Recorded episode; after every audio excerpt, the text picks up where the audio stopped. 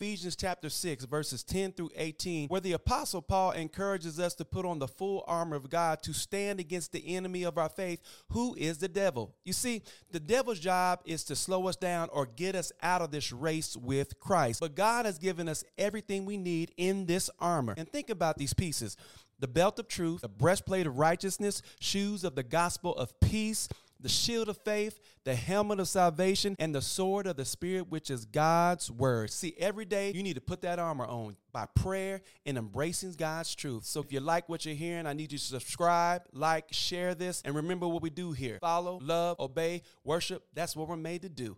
Talk to you soon.